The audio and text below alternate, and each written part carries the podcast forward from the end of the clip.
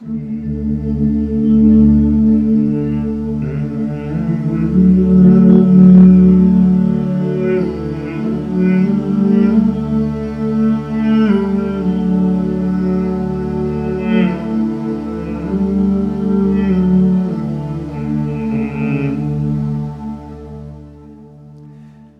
my, it is a good morning, isn't it? Man, it is such a good morning. I'm seeing people come into faith in Jesus, uh, people joining this church family, babies being born, and new grandparents sitting behind me. I know now why you don't sing your songs, you shout them at North Boulevard. So many things to celebrate. And I'm really, really honored to be here with you. If we have not met, my name is David Hunziker. I am the campus minister at the West Murfreesboro campus of North Boulevard Church of Christ. And we're going to get right in, but I need your help. Grab something that you own and hold it in your hands. It could be a cell phone, your keys, your wallet, purse. It doesn't matter. Grab something. While you're grabbing it, okay, actually, I should warn you don't grab your Bible. It's the only time I'll ever say that. Don't grab your Bible because it's going to be really awkward in a second if you do that. Grab something else. Take note of what your neighbor's grabbing. You might want to trade in a minute. All right, get something in your hand. Online, get something in your hand. Grab something. I don't I left everything in the office. I don't have anything. So I won't I won't participate. Okay, if you look at the thing, the thing you've got, let's let it represent everything else in your possession. Your stuff, your belongings. Let it represent the money in your bank account, clothes in your closet, food in your pantry, the car in your garage. And I want to point out something that maybe we haven't pointed out frequently enough. You have a relationship with your stuff. Did you know that? If you don't believe it, then imagine the person beside you really does take it, and how do you feel? You do have a relationship with your stuff. Thoughts, feelings, interactions all go into it. The question is, is it a healthy relationship or not? Because just like any relationship, the relationship you have with your stuff is either healthy or unhealthy. And there are a whole lot of ways to end up in an unhealthy relationship with your stuff, even if you're not conscious about it, especially maybe if you're not conscious about it. Here are at least some possibilities of how you could be relating to your stuff worrying, overspending. Thanks, Amazon, for that. Hoarding, competing with others, and even seeking validation through the things you own. These are possible unhealthy ways to relate to the stuff that you have in your hand. You didn't mean to get there, but over time you got there. Some have gone so far as to place their things in authority over themselves. Jesus says you can actually become a slave to the stuff you own.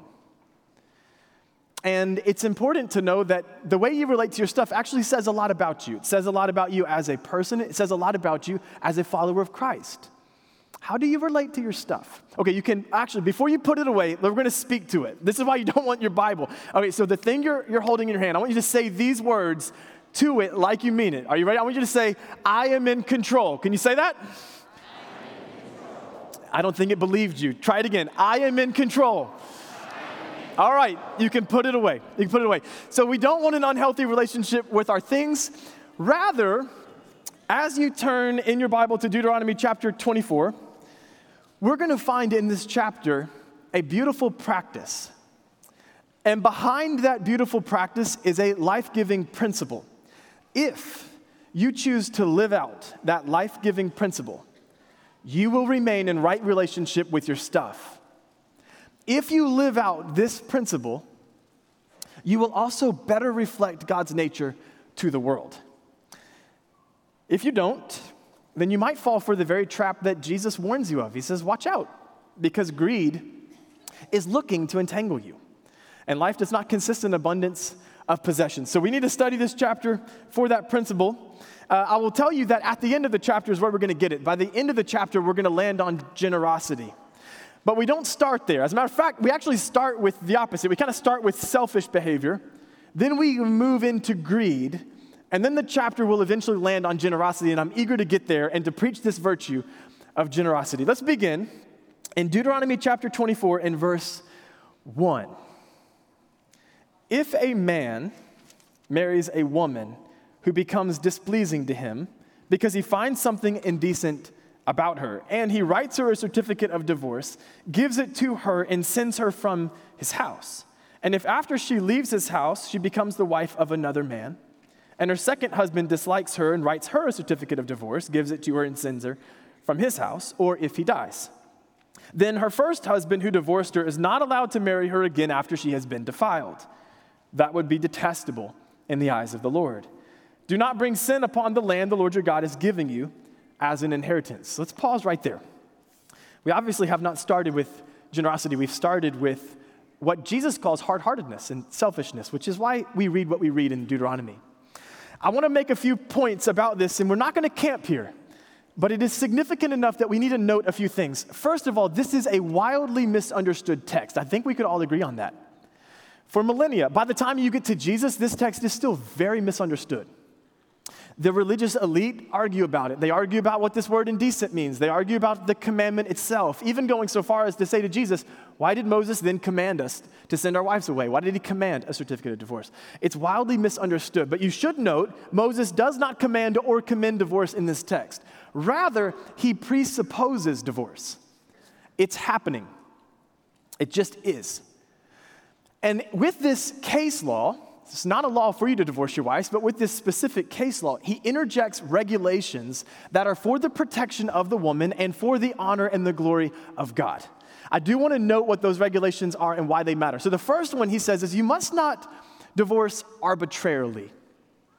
This is a prohibition, uh, prohibition against no fault divorce. This is why you will find that there must be something indecent that is discovered. This indecency has its root word in that of nakedness or shame, some moral flaw that would necessitate this happening. Secondly, divorce must not be done hastily, hence, the legal process that Moses requires. This is a, pro- a, prohibition against abandonment of your spouse. You cannot just in a fit of rage send them out to fend on their own on the streets. This is a prohibition against that. And fortunately, the divorce uh, scenario is slowed down to go through this legal process, which brings us to number three divorce must not create more vulnerability than it already does. So, the technical reading of the, of the word is that the woman must leave with the certificate of divorce in hand. Why?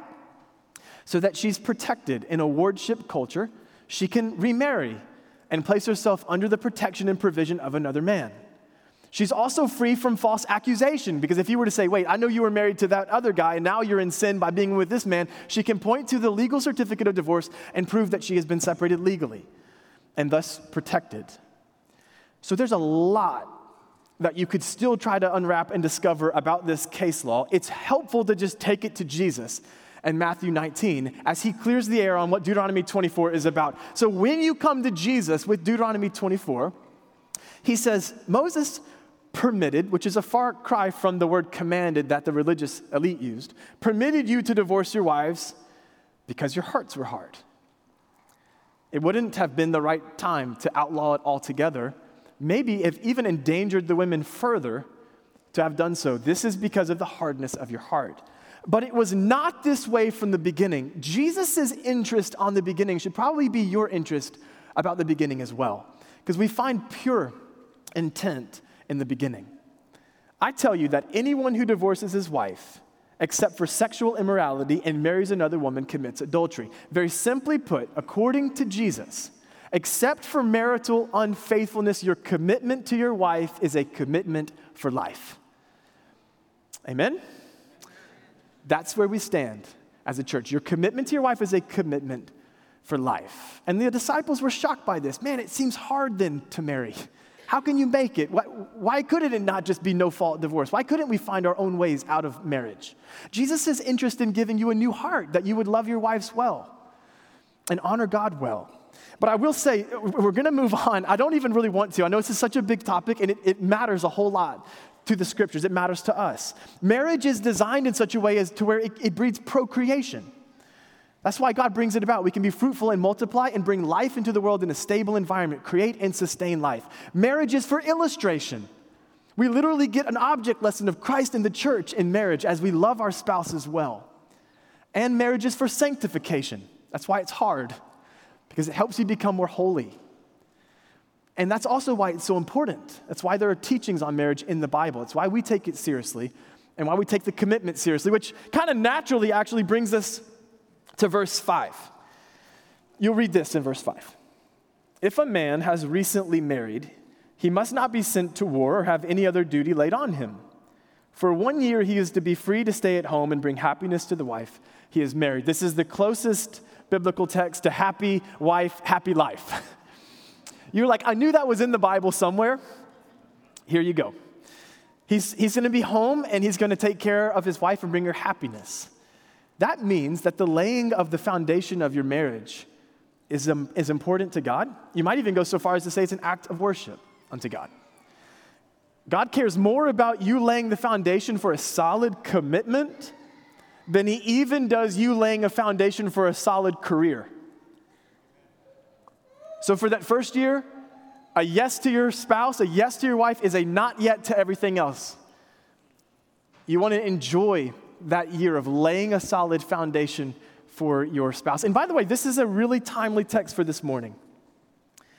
Uh, as we read about um, sending this young husband off to war, God is a tender God. And He knows that a weekend like Memorial Day weekend is hard enough as it is. For many, it's hard enough as it is. So, the last thing that he wanted for a young wife is to be without the love of her husband before she got the opportunity to enjoy it, before she got the opportunity to experience his provision and protection and intimacy. This is also a perfect reason, not that I really need one, for me to pay my respects and acknowledge the many who have fallen in uniform protecting this land I love and protecting the opportunities that I enjoy, including this very opportunity today. So I do pay my thanks, and this is a timely and touching message for this morning.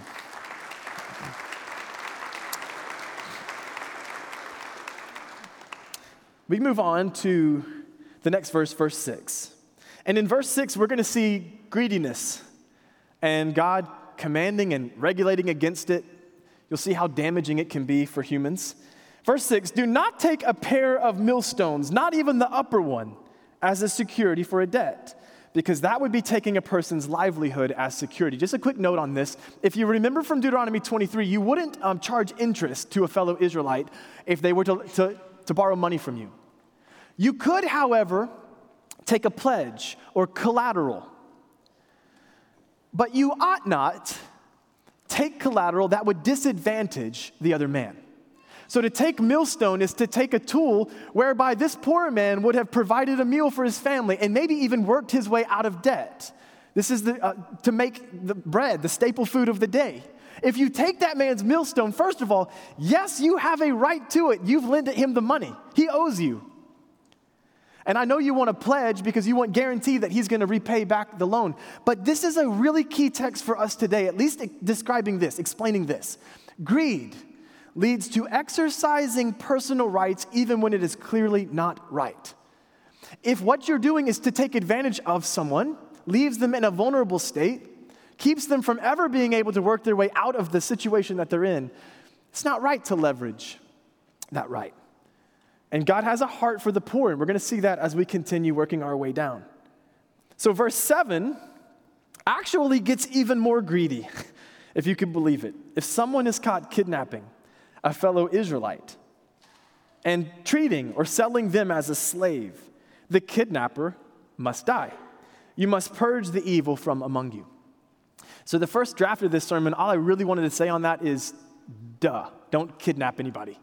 You can't take a living person and get advantage or profit from them and steal them or sell them or enslave them.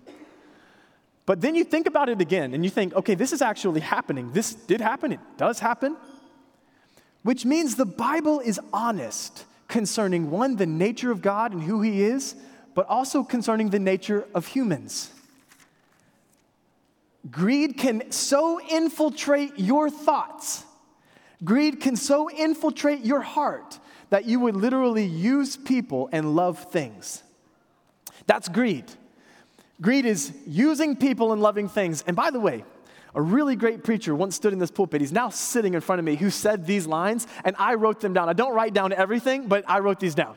and I have to share them again today. This is greed, using people, loving things. Generosity is quite the opposite, isn't it? Generosity is using things to love people.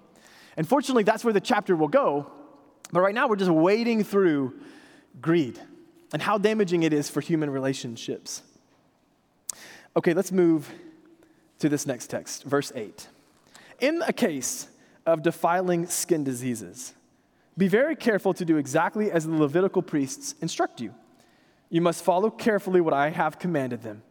Remember what the Lord your God did to Miriam along the way after you came out of Egypt. You might not remember what God did to Miriam. I'm going to share that. So, God obviously cares about contagious diseases in his land, among his people. He has a heart for that. We're thankful for the protection and the way that God has intervened and blessed us through this difficult time. We pray for more of that. But he's, Moses is really pointing out something else in this text. Right here, Moses is once again reminding the people that though it's difficult to do, they are to be subject to God's appointed leaders. They're to live in obedience to the leaders that God has appointed and to the word of God that comes from those leaders. He's a humble man, Moses, but God stands beside Moses and defends him as an appointed leader. That's what happened to Miriam. Miriam spoke up against Moses. She questioned his authority. And she was stricken with leprosy on her face. She was sent outside the camp and dealt with that leprosy for seven days before she was brought in. How much more so would someone suffer who speaks against the authority then of Christ? How much more so to speak against the authority of Christ's apostles? So come with your questions, come with doubts, but I plead with you come humble. Come humbly. Don't speak against the authority of God's appointed leaders, not through whom the word of God flows to us today. The prophets, priests, Christ, the apostles, on whom we are built. So I don't know who that was for. It's for somebody. Stay humble. Stay humble as you seek the truth. Verse 10 when you make a loan of any kind to your neighbor, do not go into their house to get what is offered to you as a pledge. That would uh, really not take into account the dignity of the person. Stay outside and let the neighbor to whom you are making the loan bring the pledge out to you. If the neighbor is poor, do not go to sleep with their pledge in your possession. Return their cloak by sunset so that your neighbor may sleep in it. Then they will thank you, and it will be regarded as a righteous act in the sight of the Lord your God. Might not mean a ton to you to think about this pledge and again the returning of this pledge. So, like you wouldn't want to take the man's millstone, you wouldn't want to take a poor man's cloak and keep it overnight. The cloak was a blanket used to stay warm on cold, cold nights. And interestingly, God is like, I'm so close to that poor person that I'll see if you return that or not. Certainly, you have a right to it, but I'll see if you return it. And if you return it, that's an act of righteousness to me. So, 560 times in your Christian scriptures, God reveals his heart for the poor, for the marginalized. This is one of those times. And what he says is that if your heart, then, I think this is true about all the scriptures that you read. If your heart doesn't yet beat for the poor, it does not yet beat with God's. Not yet. God is a champion for the poor. He's so close to them that he knows how you interact with them. He hears their cries, he sees how you bless them and how you don't. And it's important then for your heart to beat for the poor as God's does. Return the blanket. Number 14. Let's, let's go to verse 14. Again, we're going to see ways that you can interact with the poor. Do not take advantage of a hired worker who is poor and needy, whether that worker is a fellow Israelite or a foreigner residing in one of your towns. Pay them their wages each day before sunset because they are poor and are counting on it. Otherwise, they may cry to the Lord against you and you will be guilty of sin. Again, see how close God is to the poor and how he champions them. So he'll notice if you return the pledge, he'll also notice if you don't pay fair or if you don't pay in a timely manner. So, assuming some of you are employers, this is a, a quick note. Make sure you're fair to your workers, make sure you account for their needs, make sure you, you are kind to the needy worker who works for you. Parents, do not be put to death, or not to be put to death for their children, nor children put to death for their parents. Each will die for their own sin. Verse 17, do not deprive the foreigner or the fatherless of justice, or take the cloak of the widow as a pledge. Remember that you were slaves in Egypt, and the Lord your God redeemed you from there. That is why I command you to do this. And now he's going to introduce a practice I've been eager to get to. This practice is one of the greatest social welfare practices, welfare practices I think you'll ever come across. It shows the tenderness of God and his heartbeat for the poor. It's also going to show you how to relate rightly to your stuff. Here's the practice. When you are harvesting in your field and you overlook a sheaf, do not go back to get it. Leave it for the foreigner, the fatherless, and the widow. Those three are mentioned, and they're going to be mentioned again and again because they are the most vulnerable, often the most poor in this particular society and in many around the world.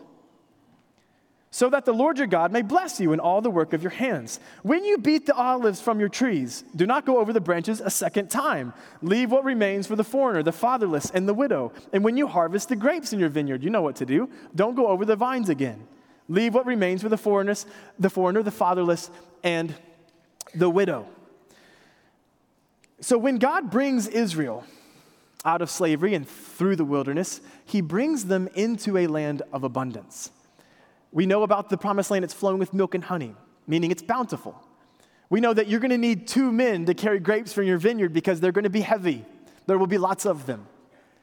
God's generosity is not lacking here for his people. What he's communicating is you can all flourish. This will work. Everyone can eat. Everyone will make it if if you will live by the principle of generosity. And here's that principle. All you have is not all for you. This will work if you're if you live by the principle of generosity. God says, "I'm generous enough for this to work." But you will need to be generous. So, literally, a landowner would look from the far corner to the far corner of his field, a land that is rightfully his, just like the thing you had in your hand. And that landowner, in the preparation of the field, in the sowing of the field, and in the harvesting, would either live by this principle or not. All that I have is not all for me. If you live by it, then you will unlock the generous spirit God gave to you, and you will do great good for those in need. If you don't live by it, the very people that your excess was intended for won't reap the benefits. They won't have what they need. This is to be applied to your bank account. All I have is not all for me. Don't reap to the far corners of your bank account, not the edges. This is to be applied to your closet. All of this is not for me. Don't harvest to the edges. Literally, you're probably not wearing the clothes on the edges anyway. This is to be applied to your pantry. All I have is not for me. In every way, shape, and form, we live by this principle, and you're going to see a story that flows from this in just a minute. Let's finish the text in verse 22, and I think he finishes it this way intentionally. Remember that you were slaves in Egypt, that is why I command you to do this. Do you know why he says that?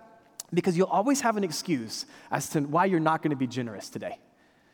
You'll always have an excuse as to why, you'll, you'll always talk yourself out of it, of doing the thing that your heart is trying to lead you to do, the Holy Spirit's trying to lead you to do. You'll always have an excuse. And what he's saying is here remember, there was a time when you needed God's mercy, there was a time when you needed God's generosity, and you got it. Now go and pass it on. Go and give it to the person who needs it from you. And the most amazing thing happens when you remember God's mercy and generosity over your life. Do you know what you forget? When you remember His mercy, you will forget your excuses. And that's awesome. There's so many generous people here at North Boulevard. This is a generous church. I'm so honored to be here. I'm so humbled to be before some of the most generous people that I know. There was a generous lady I actually just three weeks ago spent some time with her. She's from North Boulevard. I'm not going to name her, and I will avoid specifics, but I do want to tell you this. She gives to the homeless, she spends a lot of time among the homeless. She gives from her own closet. She takes from her own bank account. She bakes food from her own pantry and gives it away. And I sat down with her to ask a question. First of all, I wanted to know why she was doing what she was doing because I didn't want her to do it out of guilt. You know what that's like? When you go a stretch of time and you're, and you're serving out of guilt, that's actually really, really bad for you. It can be spiritually draining too. So I wanted to make sure that wasn't happening. I just said, hey, tell me why you're doing what you're doing, what a week looks like for you. And she described what a week is like, and then she got to the answer. She says, You know, I'll tell you why I do it, because every morning when I pray, and by the way, it's not out of guilt, this is a beautiful answer. She says, Every morning in my prayer time, God gives me an image, He puts it in my head. It's like it's a gift to me. I say, Well, what do you see? She says, I see the cross every morning. And I'm reminded that I am running after a man who gave it all away. That's not being motivated by guilt. That's beautiful. And up to this point in the series, maybe you can't yet say beauty and obedience in the same sentence. Maybe you're learning to do that. But maybe you can say beauty and generosity in the same sentence. And much of being obedient to God is being generous unto people because we're chasing a man who gave it all away. And when you remember his mercy, you forget your excuses. So, the virtue we're going to be diving into a little further before we wrap up is generosity. And there's a really neat exercise I want to introduce to you anytime you're learning about a virtue.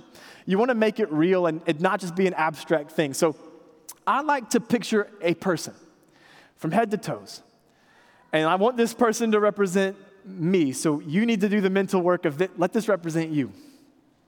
And you can start from the top, uh, start from the mind, move to the eyes. You can include the ears mouth, heart, hands, the feet. We're not going to cover all of that today, but then just ask yourself this question What is a generous person thinking about?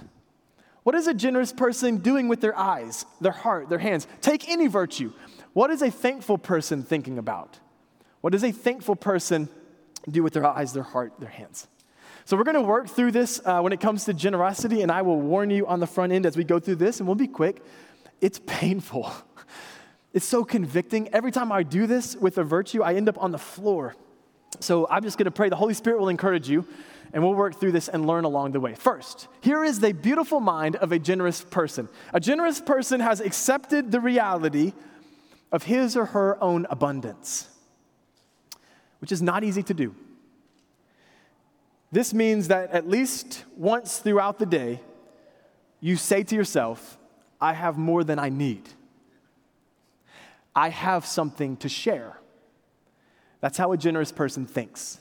I have more than I need. I have something to share. Now, you might not feel like you live in abundance, and some are certainly on harder times than others. So I would encourage you to think about other aspects of your life.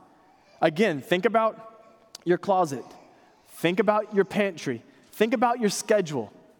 But a generous person is thinking, I have something to share. Now, we talked earlier about our unhealthy attachment to things. And uh, I have a book in front of me that challenges it, and I'll never forget when I read this quote. I'm going to read it to you. I was sitting in a brown recliner, and I felt for the first time like I had been a fish swimming in water with so many other fish swimming in water, I didn't know I was swimming in water. I had no idea until I read this that I had a bad relationship with my stuff because, quite frankly, so many others do. And we live in a culture that does. So, this guy, Richard Foster, in his book Celebration of Discipline, just comes right at it. Brace yourself. Because we lack a divine center, our need for security has led us into an insane attachment to things. We really must understand that the lust for affluence in contemporary society, and I would not have picked this word, but I like it, is psychotic. It's psychotic because it has completely lost touch with reality.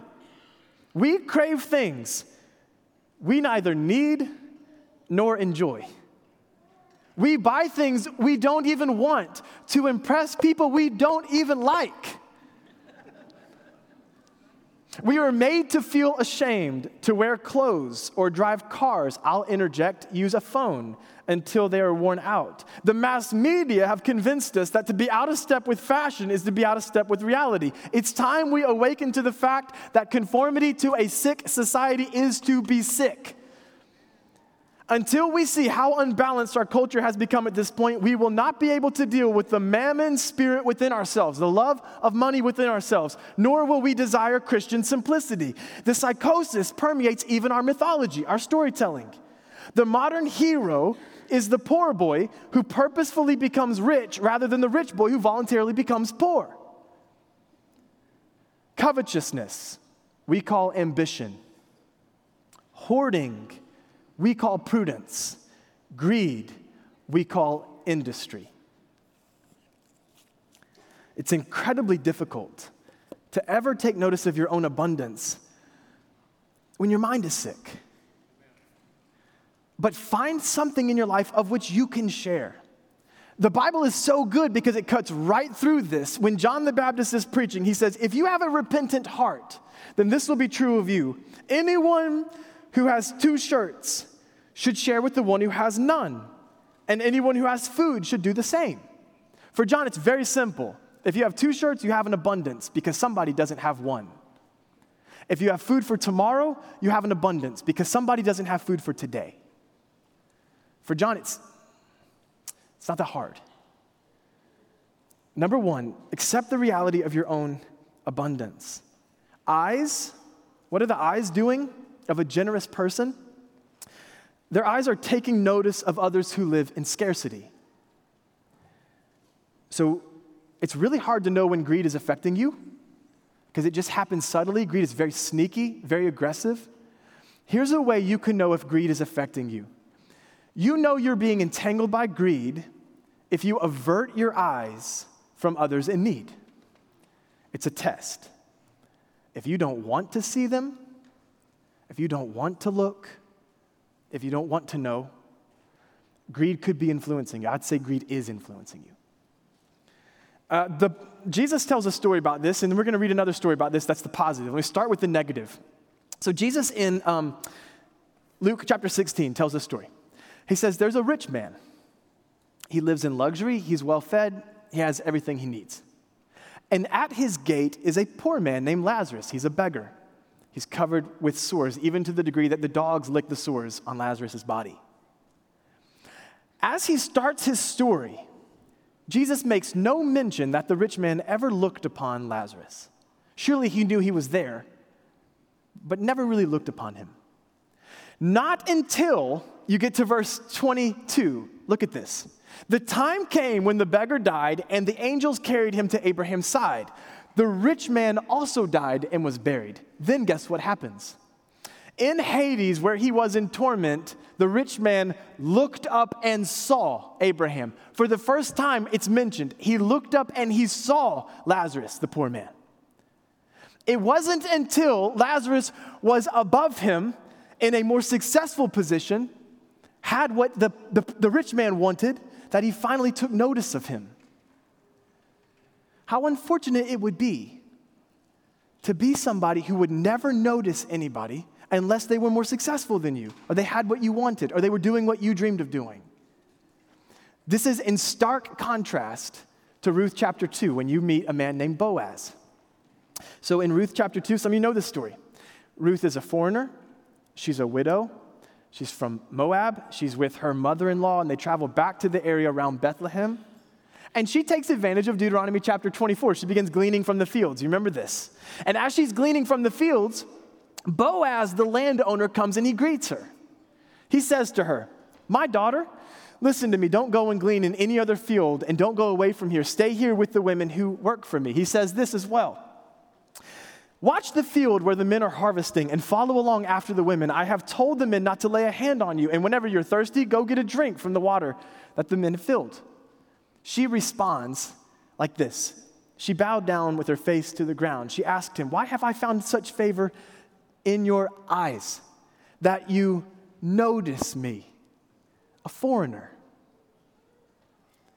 Do you know that some people have one life goal, and that is that you would notice them? They've never been seen. But the generous have eyes to see the ones that others overlook. And I'll tell you that you can begin praying today for eyes to see who you might have already overlooked. Let's move to heart. I told you, this is not easy. I hope you're not discouraged. Don't be discouraged. This is just the way it goes. We, we, want, we want to be changed into the image of Jesus, who was the most generous man to follow you could ever follow. Number three, we move to heart. So when you move to your heart, a generous person allows compassion to drive your decision. It's really, really hard to hand the keys of a decision over to compassion, isn't it? Because you always want to talk yourself out of it. You always want to think yourself out of why you shouldn't do the thing. At Some point along the way, you're going to have to take your keys, hand it to compassion, get out of the way, and let compassion drive the decision. Here's why it's scary. So, the last time I preached, or two times ago, I think I told you the story of my brother Daniel. He works with dogs. He helped me pick a dog, all right? I'm really glad that he helped me. This is also Daniel. Daniel drives like this, all right? He avoids the roads. Uh, he kind of actually is bored on the roads. He loves to off road. Since he was 16 years old, he always had a vehicle that could go off road. And sometimes I call him and I'm like, hey, what's your ETA? He's like, how would I ever know? There's no roadsides out here. this is him. He loves to off road.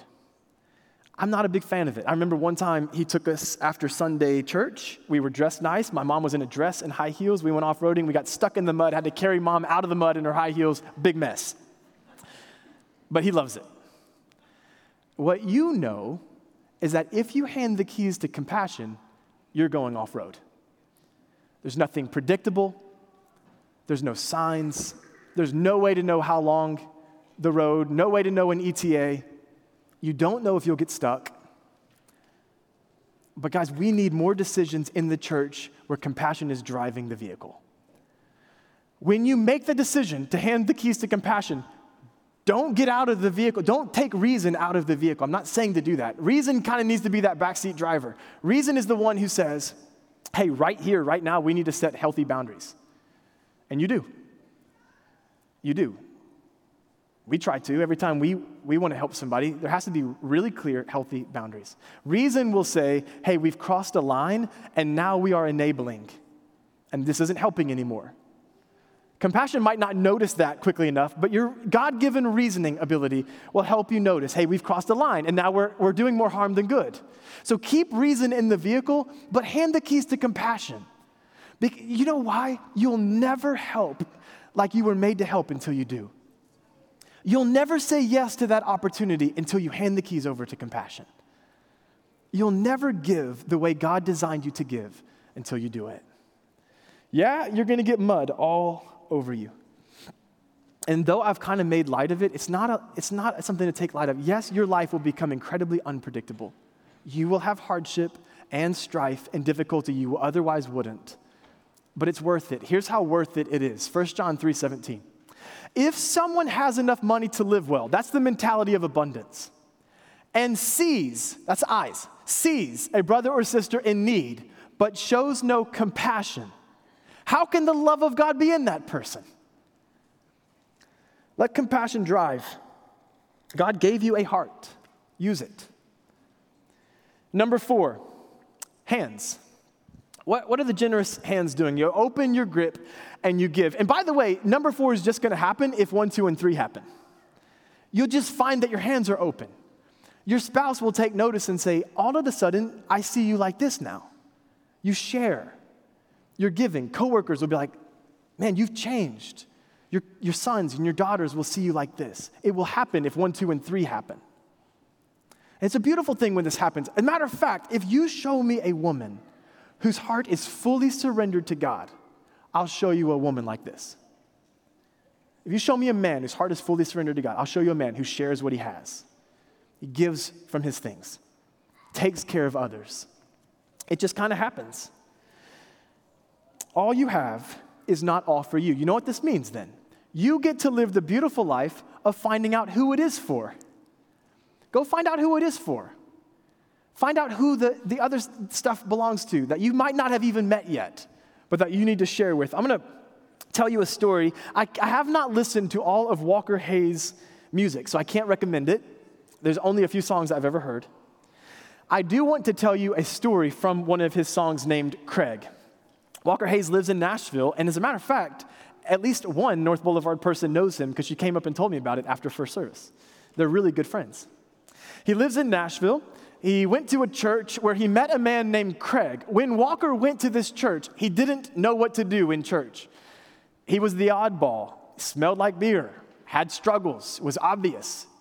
He didn't get the culture, he was figuring it out. Craig took to him, loved him, was generous to him. So in verse 2 of this song, he says, When you lose a record deal, yeah, all the perks fade fast. Dealership said, We're going to need to get that mini, minivan back. So we were down to one car, and broke as I felt, my wife and six kids, and only five seatbelts. I needed help, but couldn't admit I was struggling. Said, Craig, it's all good. But he knew it wasn't. A, hey, man, I'm praying for you would have been sufficient. But no, he took roadside assistance to a whole other level, to sacrificial heights. Showed up at the ballpark after my son's game one night in two cars with his wife Laura in the second.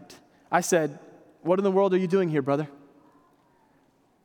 He just laughed inside the old Chrysler town and country van with the keys and a title and a pen in his hand. He said, Man, all you got to do is sign and it's yours.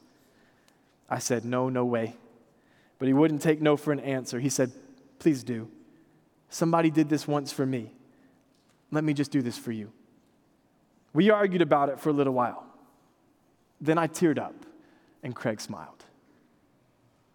When you live generously, all of these things are true about you. It's the beautiful way to live. When you live generously, you travel the same road Jesus walked. Philippians 2. You lay a firm foundation for the age to come. 1 Timothy 6. You remain in power over your money. Ecclesiastes 5. You remain in power over your money rather than your money remaining in power over you. You refuse to treasure the temporal. Instead, you lay up treasures in the eternal and you choose that life which is really life. 1 Timothy 6 9. My pride was way too ashamed to be adequately grateful at the moment, but I signed the dotted line and I drove the kids home. And when the cop pulled up beside us at the light, they didn't have to duck because thanks to Craig, they were all buckled up. You get to go find out who your abundance is for. And you get to reflect God to them and give generously. I pray a generous mind over you eyes, heart, and hands.